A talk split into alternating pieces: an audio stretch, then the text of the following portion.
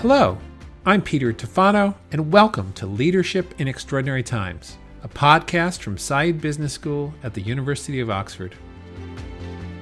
The world needs business at its best, and in this episode, we'll be finding out how business can be part of fundamental economic, social, and environmental change by signing up to the UK's Better Business Act. This radical change would legally oblige companies to think about their impact on the future. Our special guests are two leaders of this campaign Amy Clarke, Chief Impact Officer at Tribe Impact Capital, and Douglas Lamont, CEO of Innocent Drinks. Sharing the discussion are Oxford Saïd's Dr. Mary Johnstone Louis and Charmian Love. Here's episode 5 Building a Better Economic System, the Better Business Act.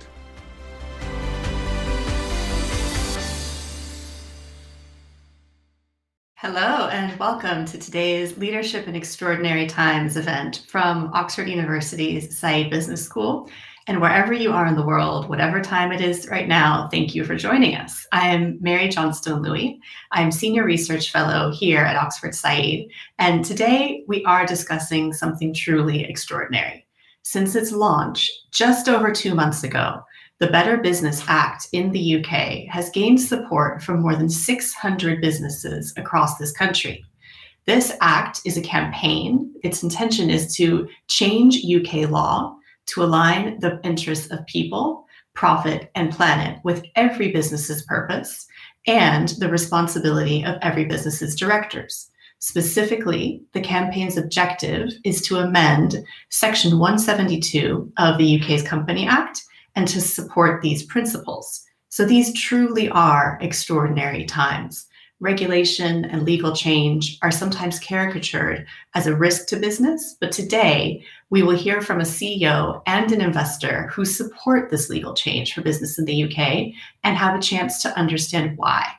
So we're looking forward to this conversation, both with the panelists and just as important with you and your questions for us and for them. But first, let me introduce my co-host for today, Char Love, who is activist in residence and co-founder at B-Lab UK.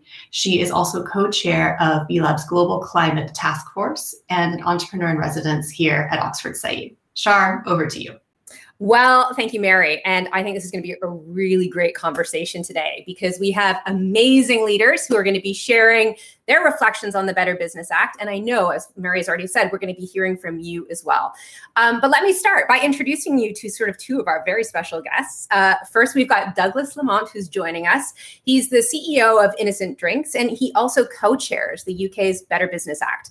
So I know we're going to hear a little bit more about it from you. Um, but I also think it's really important for us to also recognize the humans that are behind um, the people that we're going to be having joining us today. And so something about Douglas that you might not see in his bio is that actually, in addition to his two jobs as CEO of Innocent Drinks, as well as co chair of the Better Business Act, um, Douglas is also a taxi driver because he has four children uh, that he often has to bring to different places. So, welcome, Douglas. Um, I also know that you have a very uh, important power up song that you listen to. So, when you're trying to get into the mood for the sort of economic systems change, um, you mentioned that sort of one of the songs on your playlist is American Idiot by Green Day. So, uh, hopefully, we can almost have a little bit of a Spotify playlist for all these power up songs. Um, so, welcome, Douglas. Um, we're also joined by the one and only Amy Clarke, who is the Chief Impact Officer at Tribe Impact Capital. Uh, and Tribe is the UK's first dedicated impact wealth manager, um, which works in partnership with clients to gain a deep understanding of their values and how these align with the UN SDG framework. I have my little SDG pin on here today, um, uh, Amy. Um, Amy is also on the board of B Lab UK. And something about Amy that you might not know um, that's not on her bio is that she actually has a three legged rescue dog, and we might actually see uh, in the background coming in, um, and that she is happiest when she is barefoot in nature in her wetsuit. Uh, so, again, welcome, Amy. Um, and we know that your favorite song to get you sort of powered up for these economic systems change in these extraordinary times is the song Uprising by Muse. So I'm definitely putting that on my playlist. Now, Mary, um, not only are you the senior research fellow here at Oxford Saïd, but you are also the chair of B Lab UK. Um, and I have known you for a very long time, but I actually really enjoyed getting to know something about you that's not on your bio, um, which is that you thought you were going to be a cancer researcher and that you actually had as a first job um, cleaning medical equipment um, when you were a teenager. I think is pretty cool. So, um, Mary, I also am going to be putting on my playlist your power up song, which is Bob Dylan, you gotta serve somebody. So, uh, anyways, my friends, we are joined by just an, a really amazing group of people. And as I said, as amazing as all these speakers are, we know that your contributions to this discussion are really important. So, we want to actively get you involved. Please, please, please share your questions via the chat box on whichever platform you're watching from. That might be LinkedIn, it might be Facebook, it might be YouTube. I'm not sure if TikTok has a platform, but anywhere you are, just please keep those um, questions coming in. Um, all right, at this stage, I think we should just get tucked in. So, Mary, over to you to kick things off with our amazing panelists. Sounds great. Thanks so much, Char. And Douglas, I'm going to kick off with you. So, the Better Business Act, it's a pretty lofty name, very ambitious. What is the Better Business Act, or sometimes affectionately termed the BBA? Why is it important? You're actually the co chair. Why are you backing it? Well, we're trying to change the Companies Act here in the UK to get company directors to really think very differently and change the mindset in boardrooms away from, you know, our responsibility is to profit maximize for our shareholders to how, as directors of companies, do we balance the needs of our shareholders, incredibly important in the system, but with other stakeholders, so so our people, our wider communities, and the planet. And why we believe it's so important and why I'm supporting it is because you know we need the pace of change in in the world around us to accelerate. You know we've got a climate crisis. You know we've got the beginnings of a, a social injustice crisis going on as well, and without speed of change accelerating, you know we're not going to be able to lead to a sort of fairer and more sustainable future, and, and that needs to happen quickly. In in the UK right now, the Companies Act as it's currently drafted, which ultimately says to directors please maximize outcomes for uh, shareholders and maybe think about these other things, you've got inc- incongruence because you've got a set of directors thinking, right, uh, do I need to profit maximize? If I want to do something else, can I do that? Does the law allow me to do that? Am, have I got active investors who are going to go after me if I don't just profit maximize? At the same time, you've got government who you know definitely want to move in the right direction, but they're having to put in adjustment policies and strategies to say, well, how do we get business to behave itself? Uh, and so you've got the Companies Act asking directors one thing, government policy pulling in another direction or, or imposing sticks, if you like, to say, well, if you behave like that, then here's some law to stop you behaving like that. And if we can get everything together and aligned, so directors pulling in the same direction with uh, the government, things will change faster. And so it's so important that ultimately the mindset is how does people, profit, and planet get put in balance by government, by company directors, and by all of us as individuals. And if we do that, things will change faster. The thing I really like is the diversity of companies involved. Big companies like John Lewis and Iceland, and businesses like my own at Innocent Drink supporting it.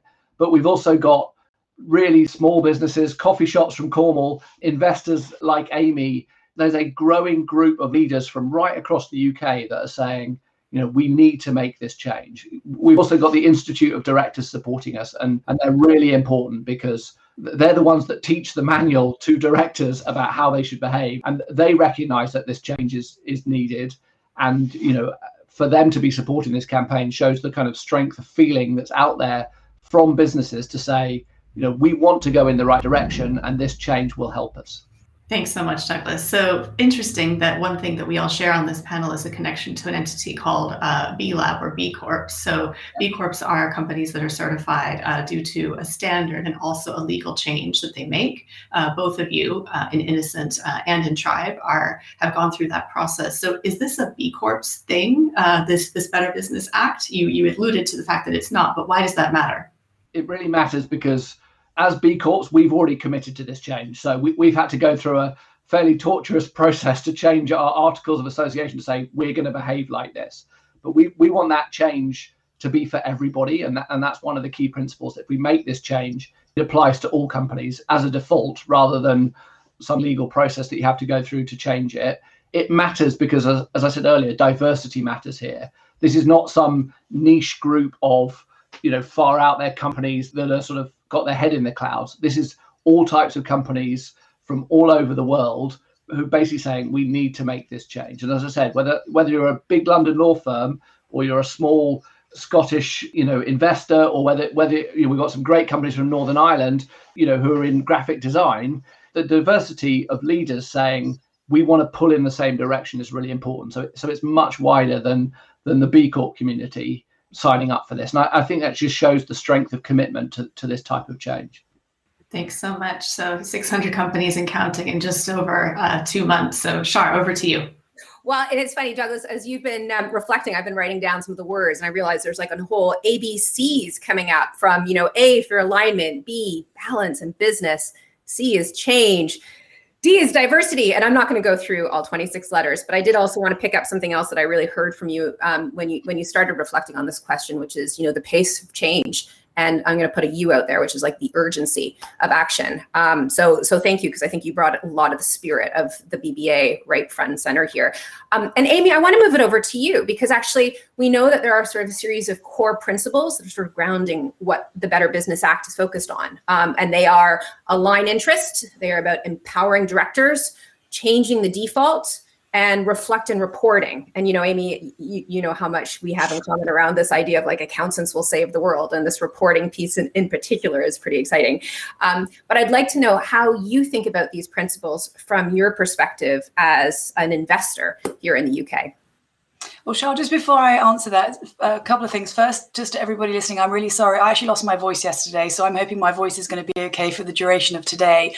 Um, and se- secondly, Char um, mentioned that I like to go barefoot in nature in my wetsuit. I am not a, some kind of weirdo who walks around nature in her wetsuit. It's I like barefoot in nature, and I like to be in my wetsuit in the water as well. So, Char, just in case you inadvertently gave people the impression that I wander around in the hills in my Patagonia. Um, it's a really good question in terms of why should investors be uh, emotionally and intellectually engaged in the Better Business Act. I think quite simply, um, you know, good investing is about finding the businesses of today and tomorrow, and these are the businesses that are future fitting themselves to succeed in a constrained world, um, a resource constrained world, uh, a world where inequality is rife that for from an investment point of view means you really are going to be looking at businesses who understand the broader remit of working with stakeholders understanding stakeholders preferences desires understanding the constraints the challenges that they're facing and whether their businesses are contributing to that or whether their businesses are actually solving for that. So the better business act is in in many ways part of a suite of solutions that are out there that create a tide that raises all of these boats up and make it easier for investors to then understand which businesses out there actually really do understand the issues that they're facing. Because at the moment, in the absence of regulation, it's very, very difficult. Investors are having to work really, really hard to work out where those future fit businesses are. Um, so, regulation and policy in the investment world, um, as it relates to the sustainability of a business, as it relates to the purpose of the business, is absolutely required. You know, you and I, Char, have spoken at length about, you know, as you've just mentioned, how accountants will save the world.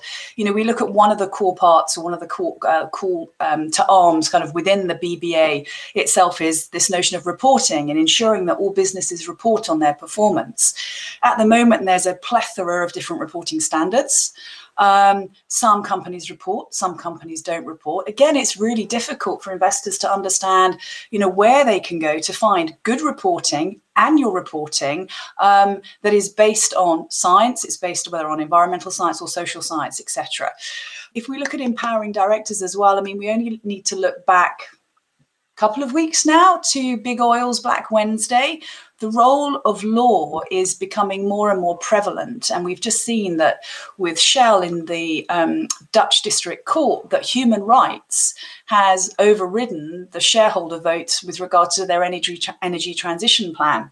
Um, the changes that are required in law run very deep and, and, very, very wide. But until directors understand the obligations and the responsibilities on them to run those businesses in a future fit way, recognizing all of those risks and op- those opportunities, we will continue to have, I think, combative relationships with some companies, and we'll continue to see too many companies taking safety, relative safety, in the narrative of transition. We're transitioning, give us time, rather than those companies who have transitioned or who are transitioning with pace as well. So the BBA is such a fundamental part, I think, of a suite of tools that require to help investors better allocate capital to those businesses that can provide those social, environmental, and economic solutions to the challenges that we face.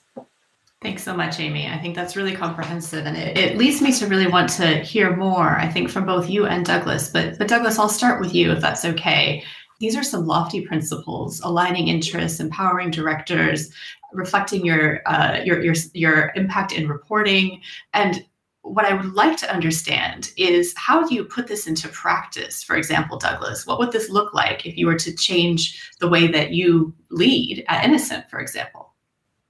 So this isn't about stakeholders versus shareholders. This is about bringing those two things together. This isn't just the right thing to do. This is the smart thing to do. This is what drives value, creates success for companies. You know, like Innocent. You know, we've come from not existing 20 years ago to now being over half a billion of turnover and the number one in our category across Europe as a result of living these principles and being really clear on how you balance them. Now, that doesn't mean it's easy.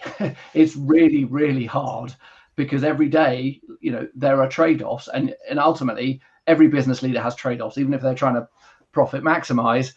But this introduces more items that or which you have to trade off. You know, the sustainability of your products, the way that you treat your employees. So there's more to think about, but ultimately, getting it right delivers bigger and better outcomes. You know, in in terms of as an employer, we you know we attract fantastic talent because we balance these principles and we think hard about that in terms of the value we get from attracting better quality talent ultimately allows the business to go forward so it no, no one's saying that this is to implement this as a director and this mindset is easy. It's not. It's really hard but it delivers better outcomes for your company and then delivers better outcomes for society as a whole and the planet. And that's got to be a good thing. You know we are in extraordinary times and they're extraordinary because they're dangerous times. And and if we don't all work a bit harder and have to think a bit you know more wisely about how we do these things you know we're we're heading for for for even more dangerous times it's an ask for everyone to step up but it's a very doable ask and that's what myself and other b corps have been trying to show and show encouragement for is that this is doable and you know hopefully showing the blueprint for others to follow thanks so much Amy, anything you would add on how you've seen these principles be put into practice, specifically from an investor point of view? Yeah, what I was going to say, I mean, just building on what Douglas has said, and also just recognizing one of the um, uh, questions in in the chat. We became a B Corp from um, inception. So when we set Tribe up, we knew we wanted to become a benefit um, a B corporation. We also knew that we wanted to align ourselves with the new um, thinking around investment, which, as I said, is you know future fit investing. It's looking at uh, responding to the um, challenges that are outlined in the Sustainable Development Goals. Um, so we built it in from scratch, which I think in some ways is is easier um, because you can you can build it around the new code as opposed to try and retrofit a business that has been initially built in the old code when you're having to effectively then recode. Um, it's still really, really challenging though. And I, and I think, you know, when we're out in um, as investors in the marketplace looking at businesses, fundamentally 95%, probably 98% of what we're looking at are businesses that have thrived in the old paradigm. They've thrived with the old code, and we know that the old code is unfit for purpose. It's it's it's Friedman 101. Um, you know, the last 45 years, the last 100 years of business and the code that business has has been predicated on is not fit for the next 45, the next 100, the next 200, the next 250. Um, so we're working in a system that has got an awful lot of errant code. It's got a lot of ghost code in it. And we're having to kind of work against that and get individuals and get businesses to understand the power um, of new code and what it can deliver for that business, short, medium, and long term. We're having to fight short termism as well.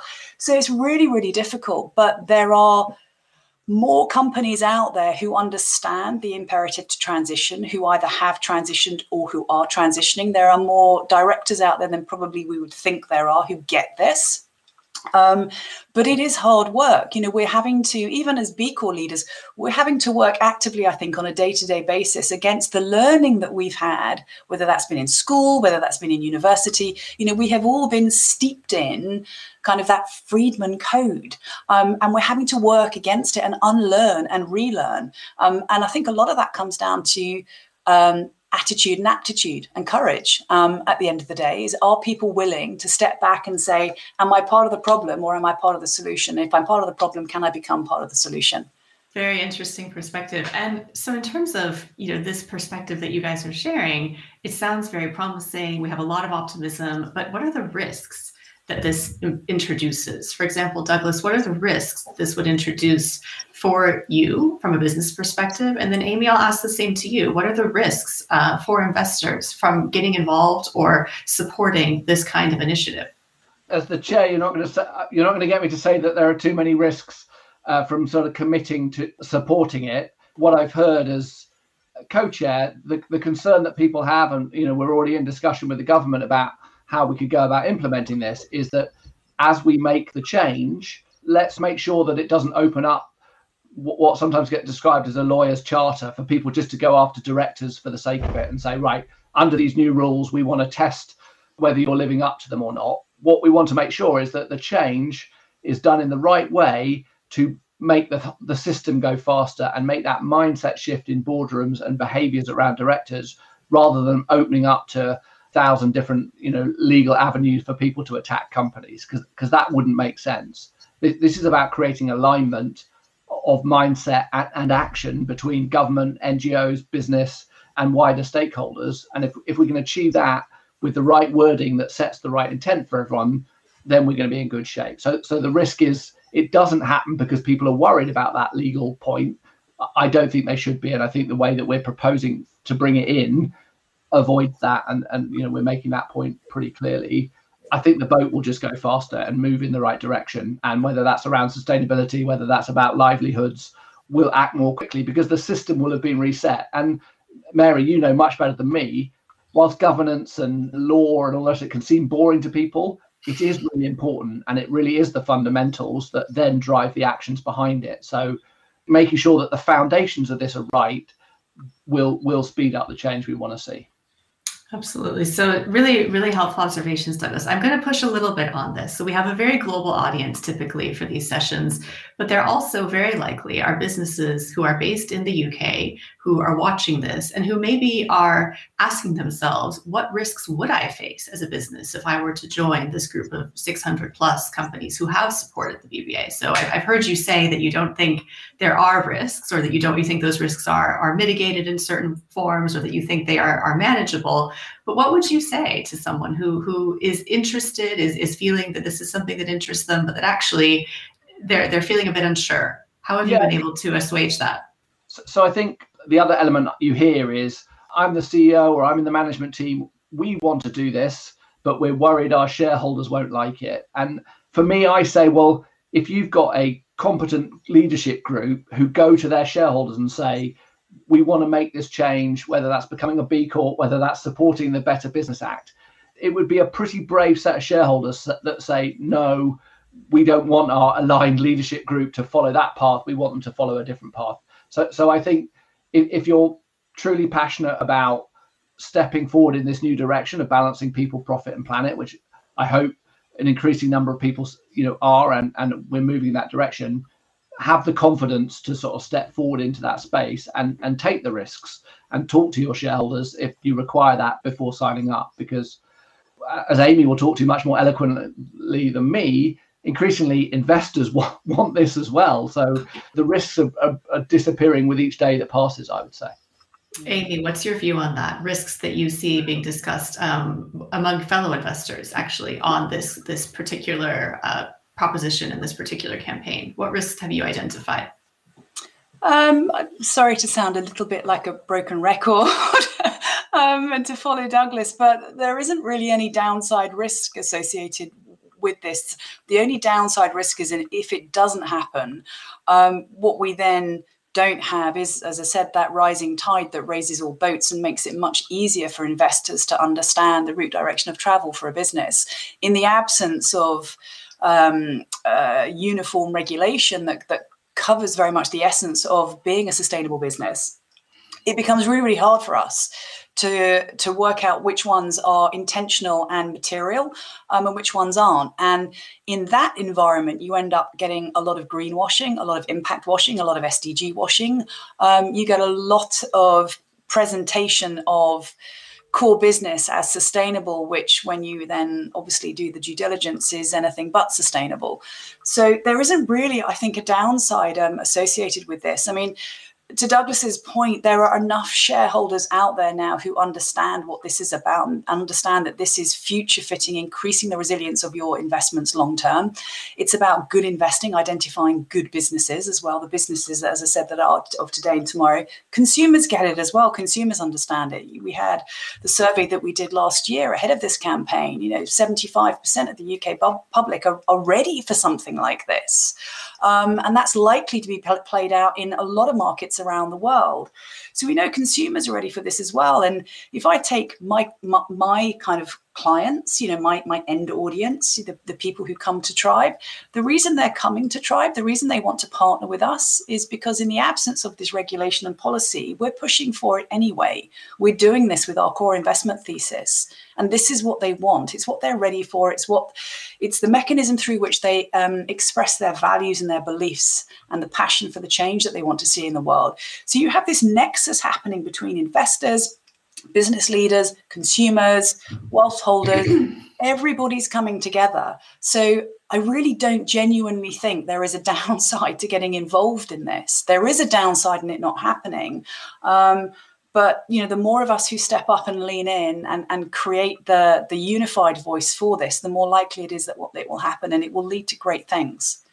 Thanks so much, Amy. Well, I'm sure we'll pick up more uh, healthy debate in Q&A. So by all means, send the questions through. We're looking forward to making sure we have time for that as well. But if you're just joining us, this is our Leadership in Extraordinary Times event, uh, which is put together by our team here at the University of Oxford Saïd Business School. I'm Mary Johnstone Louis. I'm a senior research fellow here. And today's subject is focusing on better business. If you're just joining now, you'll be learning very quickly that we're specifically examining the UK's Better Business Act. And I'm joined by Douglas Lamont, the CEO of Innocent Drinks, uh, by Amy Clarke, who is Chief Impact Officer uh, at Tribe Impact Capital, and Char Love, who, among many other roles, is activist and residence at B Lab UK. Char, over to you. Oh, thanks, Mary. And I, I've just got pages of notes and drawings from this last sort of round of questioning. Um, and this point about the dangerous times, it's almost like this question of what side of history do we want to be on is sort of something that I'm, I'm going to sit with for, for a while. Um, but I want to move track a little bit because we've actually just here in the UK had the G7 um, down in Cornwall. And many eyes now, I think, are starting to look towards COP26, which is of the Global Climate Conference of Parties, which is going to be taking place in Glasgow um, later on this year in November. And so I guess I want to start with you, Amy, if I may. I wondered how you see the work of the Better Business Act linking to COP26. Mm. Well, I think if we look at what's come out of COP26, we've seen, um, you know, uniform support for um, a, a, global threshold for corporation um, tax. Now we can debate, we can debate probably until the cows come home whether it's been set at the right level. Um, but for the first time in sort of business and human history, we have this unified global pact to tackle the thorny issue of corporate tax. Um, we've also seen a unified global call for um, TCFD and climate disclosure as well. And this is where it starts to get, I think, really interesting with things, for example, like TCFD and climate disclosure um, and reporting. One of the key tenets of BBA is reporting. Now, as part of the announcement that came out of G7, not only was there wholesale, obviously, support, widespread um, support for deploying the TCFD more widely, and that's likely to go into the G20 is it this month or next month? It's likely to go to the G20 anyway, and hopefully garner even more support there. Um, but within that statement as well was a call for support, sorry, a call to support even uh, the work of IFRS Foundation on uniform sustainability reporting as well. And again, Char, getting back to the role of the accountants in saving us from ourselves. Um, you know, there's a huge, um, I think, um, growing interest in, in, in the role of accountancy as it uh, links to reporting. But accountancy also links into aligned stakeholders, you know, looking at how do you cost in the true value of doing business, the true impact on stakeholder communities, how do you factor that into balance sheet?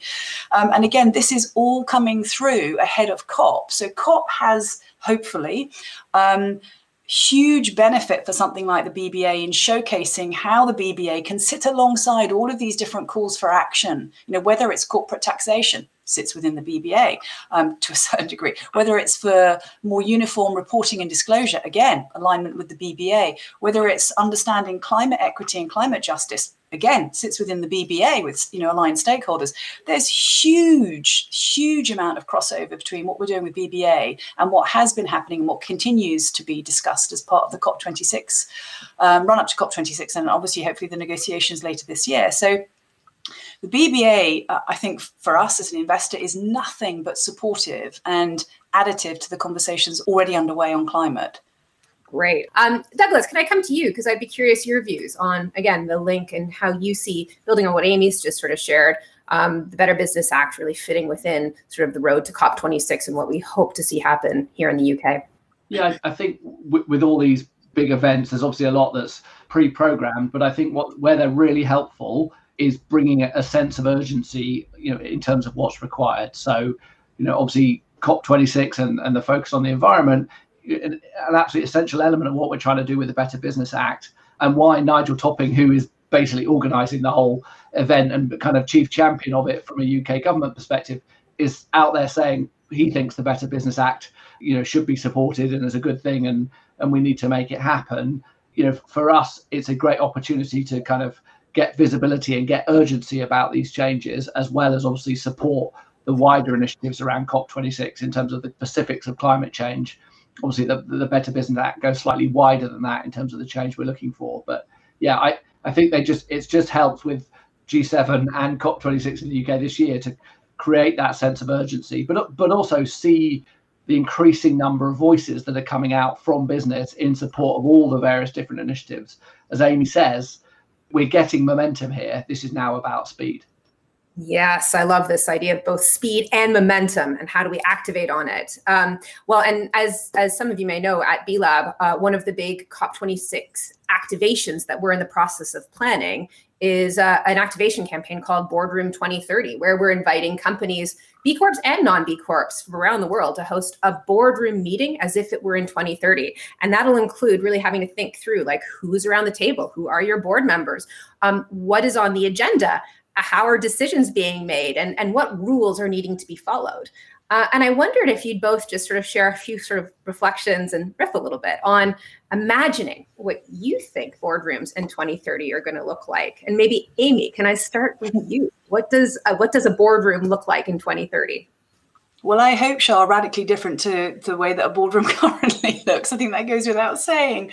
Um, 2030 boardroom has really got to reflect the society that we live work and play in. Um, and if, you know as, as a as a businesswoman looking at boards on a regular basis obviously as an investor um, you you need to have diversity represented in all forms within that board. It's not just gender diversity it's ethnic diversity it's socioeconomic diversity cognitive neurological diversity um, obviously there's age diversity as well you and i shall have spoken at length about the need to get the next generation through onto these boards as well equip them to be able to um, understand how to work at board level, but we need to get them through. You know, you you need to be reflecting your stakeholders on your board.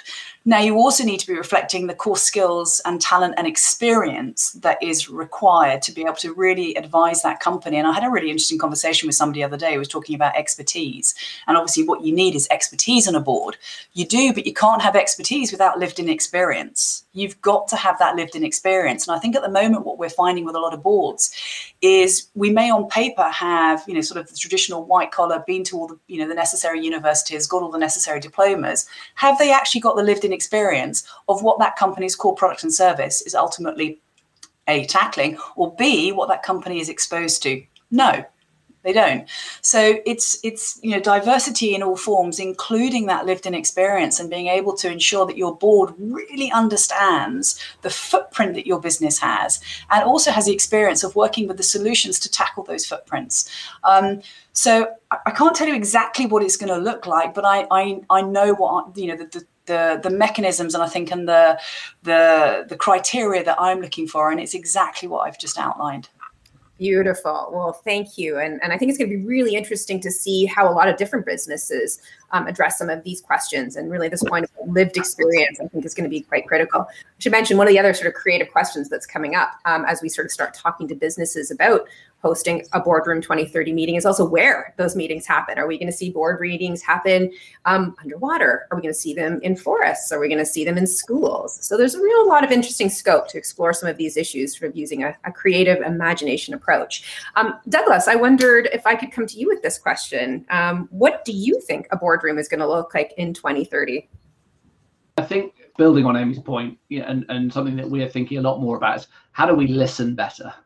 Uh, so you know, I think it's been it's very easy as business leaders. You take your experience, you take the issues at hand that you think are the issues, and you just kind of get on and make decisions and try and inject some pace into you know how your company's performing. I, I think the sort of Black Lives Matter activity of the last 12 months has really taught me slowing down a little and listening a little more is good for business and and making sure that those voices of all those different types of stakeholders are listened to represented in that decision, doing some good listening before deciding from a wider group rather than the six or seven people that sit around you on a on a day-to-day basis and cheer you on as CEO is, I think, going to be the fundamental difference from now until 2030. And I think investors will insist on it, employees will insist on it, and the power of employees fortunately goes up with every day that passes. I think employees have a louder voice than they realize inside companies and and will learn how to use it more effectively as well. So whether that's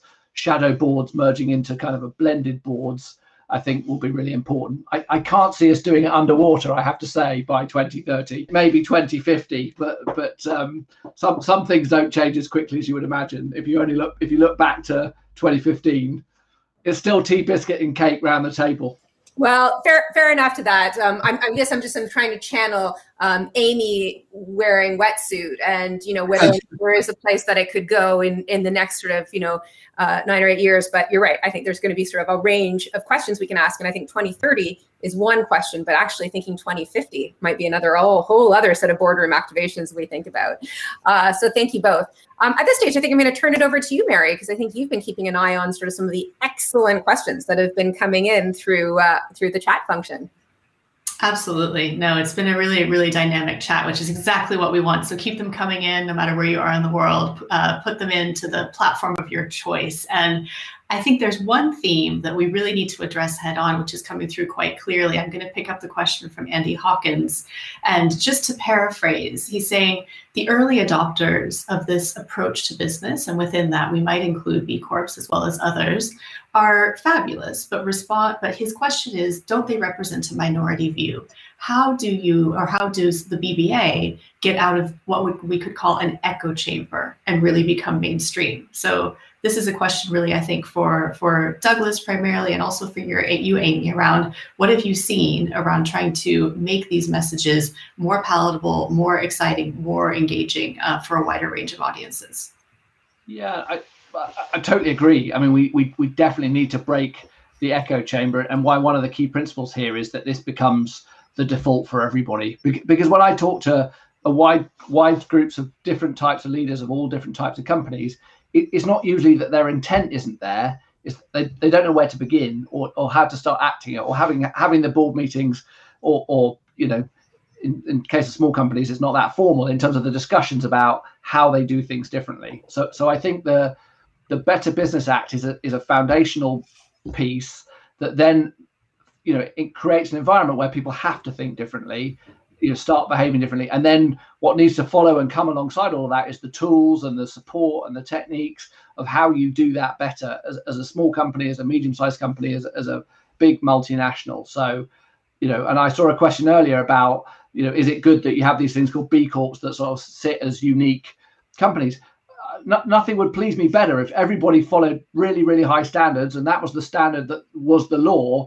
and B Corps didn't have to exist. All, all we're trying to do as B Corps or campaigning for the Better Business Act is shift where the mainstream are to a slightly different place. So I'm not trying to create unique clubs. I think everyone in B Corp would love B Corp not to exist. It exists to prove that sustainable capitalism is a successful model in order to encourage others to follow, not to kind of create high walls and block others out. So we're trying to democratize this. Yes, we're at the front end of it, but but I, I'm reaching my hand back to say, you know, how, how can we bring everybody with us? I guess is the intent that we have if we're seen as elitist or unique or the 1%, that's not great because everybody needs to change. Innocent being good at, on its own is pointless. It doesn't create the change that we need. I, I think the urgency of change will hopefully come through. Now, it's different from a pandemic where it's right in front of your eyes, but a climate crisis and, and other inequalities in the world, I think, are going to start to cause very, very visible problems that will make real up everybody and hopefully mainstream companies or, or the 50%, 60% of companies know that we've got to do things differently. Mm. And, and the war for talent will also drive some of that as well, uh, because more and more individuals are choosing the type of company they want to work for. And that change is coming fast. And, and therefore, you know, companies will follow that. Well, thanks so much. And I think what we're picking up on is also a question that's coming to us from India. Um, this is from Trish Sharma. Thanks so much for your question, Trish. And it's around this idea that initiatives like the BBA are a systemic approach to looking at a problem, as opposed to, for example, a company individual led uh, approach to looking at a problem. And so, what I think Trish is picking up in her question is the issue of collaboration? And what have, has been your experience or what do you see as the future of collaboration between business and for example civil society organizations ngos what kind of collaborations do you think will be required in order to meet some of the achievements and some of the goals that the bba sets to uh, achieve?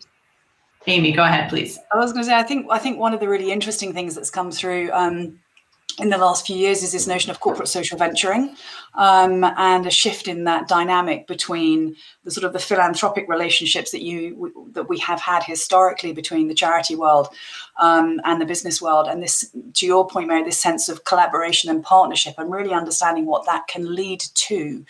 Um, you know we're seeing for example in, in the investment space we're seeing some very interesting tie-ups between very well known social enterprises and charities and fund managers.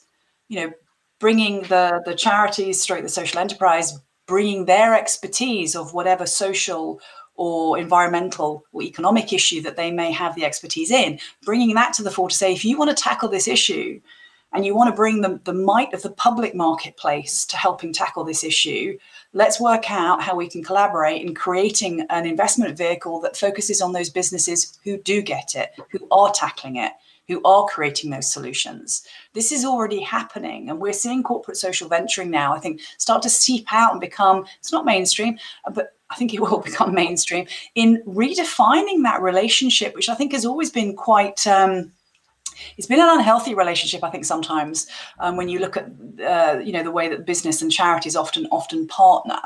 Um, you know, this has got to be a partnership of equals, recognizing that those on the front line, those NGOs, those social enterprises, have real gold in the insights and the knowledge they have around those disenfranchised or marginalized communities or fractured ecosystems. They know what works, they know how to create solutions for this. And if those solutions sit in your supply chain, as in, you know, the problem that is being created sits in your supply chain, whether it's upstream or downstream, then this isn't a philanthropic partnership or relationship. This is a solutions based partnership that fundamentally tackles how you run your business and what your core product and service does. And that recodes, I think, the relationship massively and then leads to hopefully knock on effects within how your broader stakeholders as a business then look at what it is that you're doing. So, Trish's question is brilliant. And it's a really, really good question because we do now, I think, need to inhabit a world where there is more corporate social venturing. There's a there's more equality between charity and business. At the end of the day, we are all businesses you know whether it's it's the difference in how we utilize and treat our profits um, but we're all trying to be successful at what it is that we do and we all have our unique insights and gifts that we can bring um, so for me i think csv is going to be very very interesting over the next few years to see where that takes us corporate social venturing. Thanks so much, Amy. And it, it reminds me of something that I've heard. Char, I'll pull you in here to have you share a little bit of your perspective on something called the movement of movements, which I think is very connected to the question that Trish is asking. Um, if you could share a little bit about that in response to this question that Trish has raised. Yeah, and it's a great question, and um, and just great to hear, Amy, your your reflections on on corporate social venturing. It's it's great to hear from your perspective as an investor, where you're seeing that um, become increasingly part of of the conversation. Um, and Mary, yes, to the point about the movement of movements. I mean, this was very much um, inspired by some of the work you did a few years ago on in pursuit of inclusive capitalism and it's just recognizing actually that there are a series of, of, of levers that we know or interventions um, that will be needed to be pulled in order to drive these systemic changes that we've been talking about today. And actually recognizing that one of the things we can do to really work on with speed and strength and urgency um, pulling those levers is find new ways to collaborate and and that might be with collaborating with people who have a similar view of what system intervention they want to be activating um, but might be coming from different sectors and might be coming from different movement organizations. But the more important uniting force is the change that they want to see happen. Um, so I think a really important step to doing that is is to map like where these interventions are, who's working on it, and and busting down sort of some of the silos that can exist, and really actively finding ways in doing this mapping, um, identifying where those opportunities for collaboration exist. Um, so I, I, would say if people are interested in this to actually check out some of your research that you did um, a few years ago around this in pursuit of inclusive capitalism that starts mapping out these levers. Um, and and again looking quite actively for the types of partners you can work with that might be different ones than than you've traditionally worked with but reflect this sort of spectrum of different organizations and sectors. Thanks so much Char. Anything else that you would add douglas on that particular collaboration question? No i i think increasingly what you'll also see is collaboration between companies and we're, and we're already seeing it. So you know from our perspective we're building what i hope will be the world's most sustainable food and drink manufacturing site in rotterdam right now.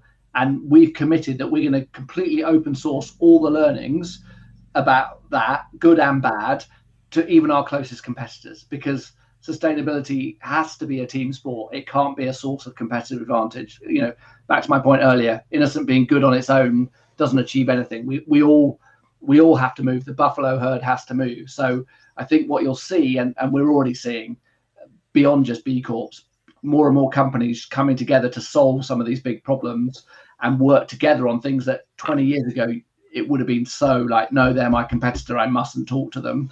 That that's changing really fast. So c- collaboration, yes, to NGOs and others, but but also between companies that were historic competitors. I think you'll see more and more of it.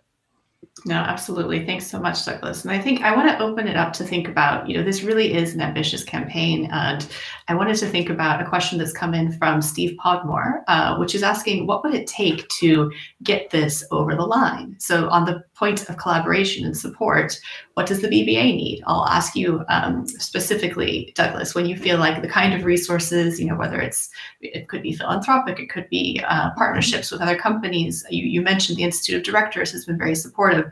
What else is needed? That's a question that's coming in from Steve. Thanks so much for that that and, and I'll build on another question of what's the sort of counter argument and what why no, if you like. And we've started conversations with MPs and with government, and you know we've got good cross-party support. We had a launch in Parliament three or four weeks ago where we had speakers from every single party in support, which is quite a rare thing. And, and specifically with the government, again, the conversations we've had with them, they are supportive of our outcomes. The challenge for any government, as for anyone that knows that world, and I'm learning fast, is that actually legislative change is liquid gold because there's so actual little time in Parliament to debate these things and what are the priorities across their full agenda.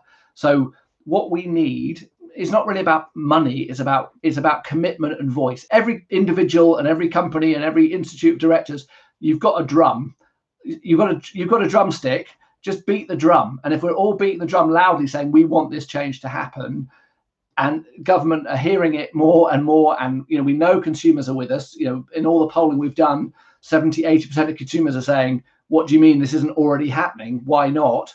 So we've got we've got business support, we've got consumer support, we've got good cross-party support, but we need that business support to be louder and louder. So they realize that it isn't just 600 companies, it's 6,000, 60,000 leaders in the UK saying, we want this change because we think it will drive, you know, all the things that we've talked about here. So it's about not just signing up because, you know, hopefully lots of people will sign up to this following this and other events, but it's then saying, how do I want to show up as an individual? Am I going to go out and campaign for this? Am I going to go out and convince my you know five friends that also run companies to support this so bang that drum loudly and encourage others to do it is re- is really key to this it's it's less about money because this is more about i think the government you know in a in a in a, in a legislative unrestricted environment i think this is the kind of thing that would go through so this is just about making sure that our voice is loud and heard and they realize we should be one of their top priorities not one of their medium priorities Thanks so much, Douglas. And in terms of your own experience of getting the, the support uh, really from your own board and from your own leadership team for this, uh, is there anything you can share that might be useful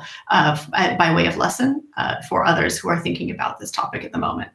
Yeah, I mean, I, I guess it wasn't hard for my board and you know for my fellow directors. You know, this is kind of how how we think. Obviously, my company is owned by Coca Cola. You know, one of the you know one of the world's biggest companies. And again you know when i said becoming a b corp or supporting this act they're like well that's that's who you are. That's what you you know you you, you represent as, as innocent. Absolutely we're fully supportive. And, and also they want to see and learn you know from it as well. So it was a relatively smooth path. As i said earlier if if you've got a committed leadership team that believe in something it's a brave investor that turns around and says no we want to do completely opposite. Because they're risking that high quality leadership team going well okay we want to do something different too in another company. So I, I think it's about your own self commitment to it and then being brave with that, which is ultimately what makes change happen. Um, it's you know it's not passive nodding saying that sounds nice.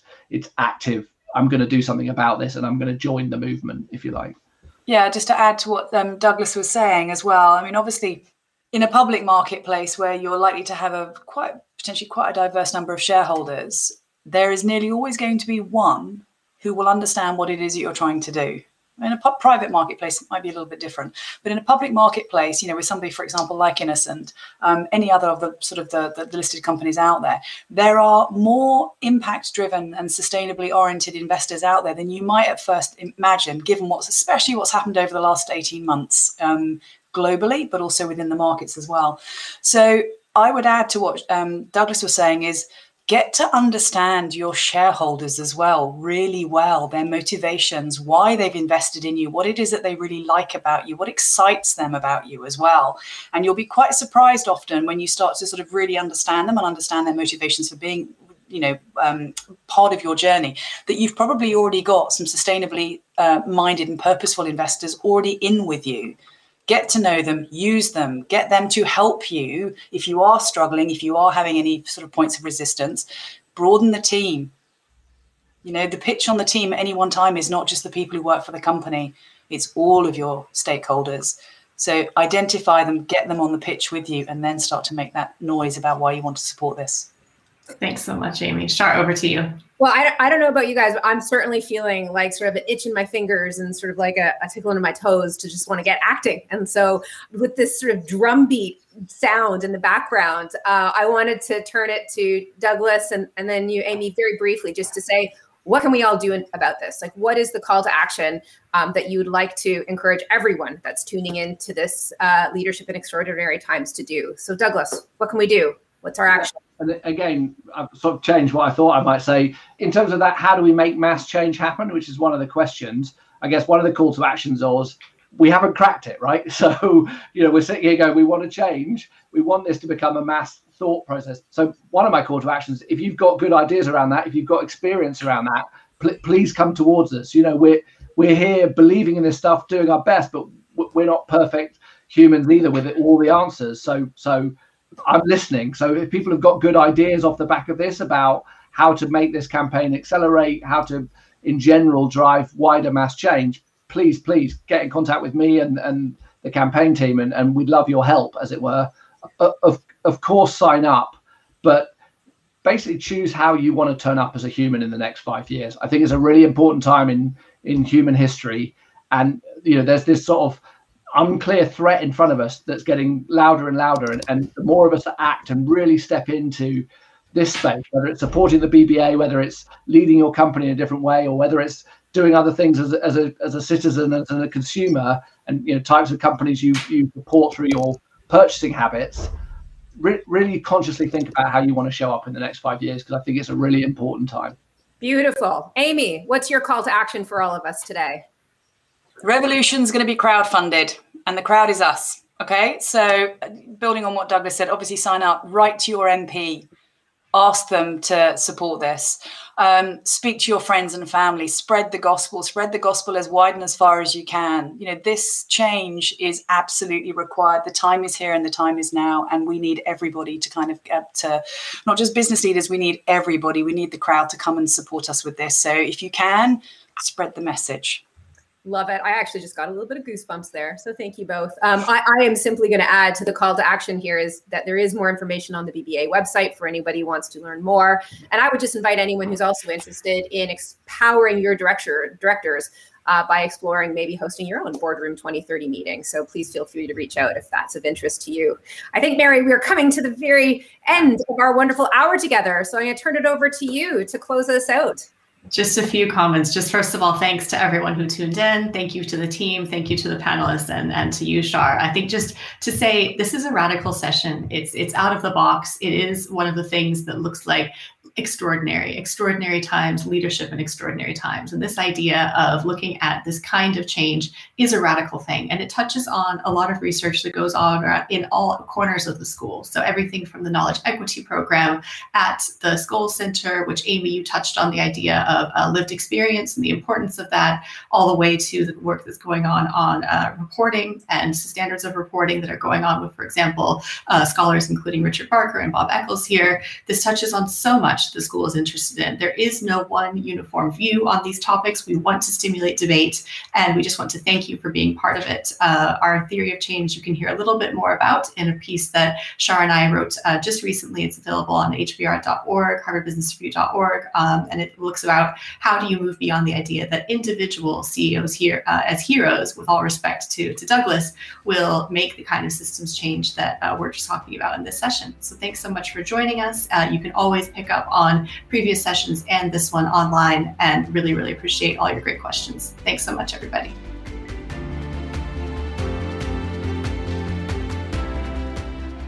My thanks to Dr. Mary Johnstone-Louis, Charmian Love, Amy Clarke, and Douglas Lamont. My name is Peter Tufano, and you've been listening to Leadership in Extraordinary Times, a podcast from Oxford University's Saïd Business School. If you'd like more information about this episode and the Leadership in Extraordinary Times series, please visit oxfordanswers.org and subscribe to future episodes wherever you get your podcasts. Until the next time, thanks for listening.